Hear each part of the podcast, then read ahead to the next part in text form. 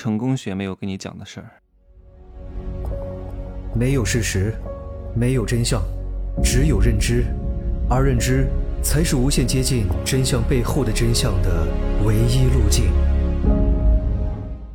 Hello，大家好，我是真奇学长。这两天呢，我都在参加一个活动，刚刚结束第一天的活动的流程。哎呀，明天又是从早上九点到晚上十点多。很辛苦啊，我我只有抽空去把一些该做的事情要做了，利用一切画碎片的时间，因为我每天都有固定的流程，这些流程我都必须要履行完。比如说中午可能。他们这个活动中午有两个小时吃饭的时间，但是我为了完成我的一些工作和运动的一些任务，可能这个午饭我就随便吃一下，或者吃个什么蛋白粉，我一天必须要完成所有的事情，日拱一卒，不期速成啊！这就是我为什么能够一条音频就二十分钟能卖十万块钱的原因就在这里，就是你所有看到的果，都是。别人前期巨大的因的累积，量变到质变的这个过程，你一定要有，很可能是一年，很可能是两年，很可能是五年，很可能是十年。你要知道，其实你努力一下不是那么难的，难的是长期坚持在没有回报的情况下依然很努力。当你到那个临界点的时候，自然会给你回报。但是我想跟各位讲一句哈。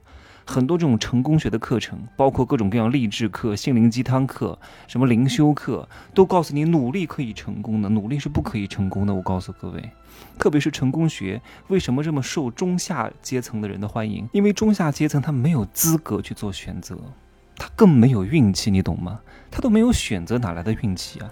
靠努力其实是不需要什么太多的运气的，因为靠努力，我告诉各位哈，你在公司打工，月收入超过两万以上，就不是你个人努力的问题了。这个时候你要换一个赛道，换一种模式，换一种操作方式，你才有可能突破这个瓶颈。不然的话，撑死了一万五到两万，再往上，如果没有高人点拨点拨，你一生就这样了。我告诉各位，年薪十万到十五万，那最多二十万，是很多人一生生的瓶颈。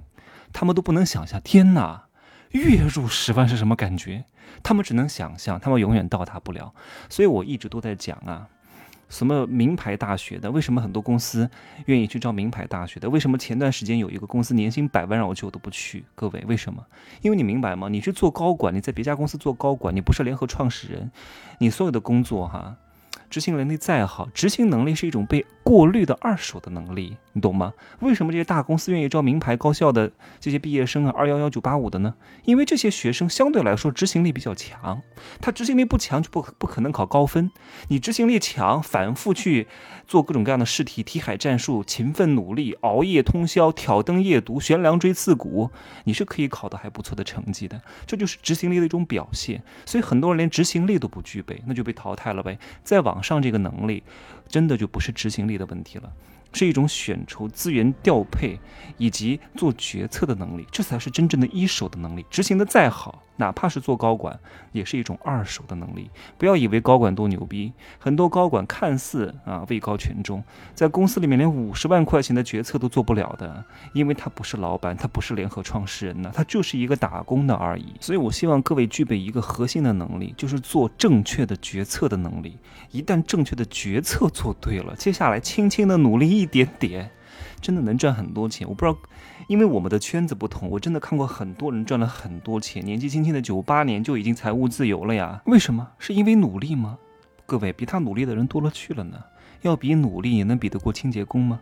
你能比得过那些农民工吗？他们都很努力呀。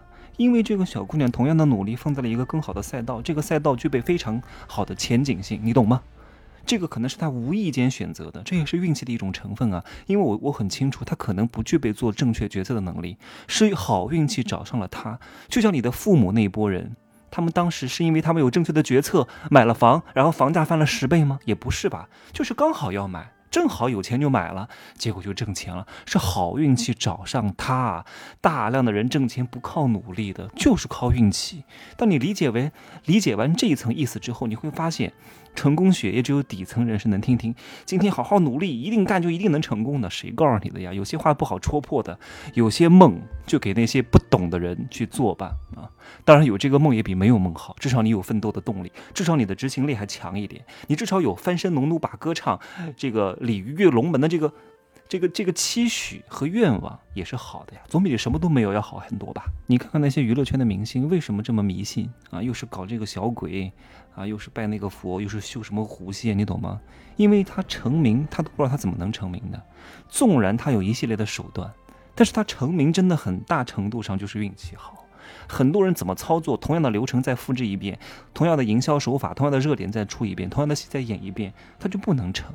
这就是很玄学的东西，所以你看那些大的企业家和非常有名的明星，他又越信这个，因为他很清楚跟他的努力无关啊，跟他的努力不是正相关，是一个补充性的因素，它不是必然性，不是你努力就会成。你听完我这句话之后呢，你再去看看那些直销公司、微商公司的洗脑，谁谁谁谁谁以前是卖白菜的、卖咸菜的、卖臭豆腐干的，通过做我们这个立刻又成功了。各位，你让他再来一遍，他不见得能成功的，你懂吗？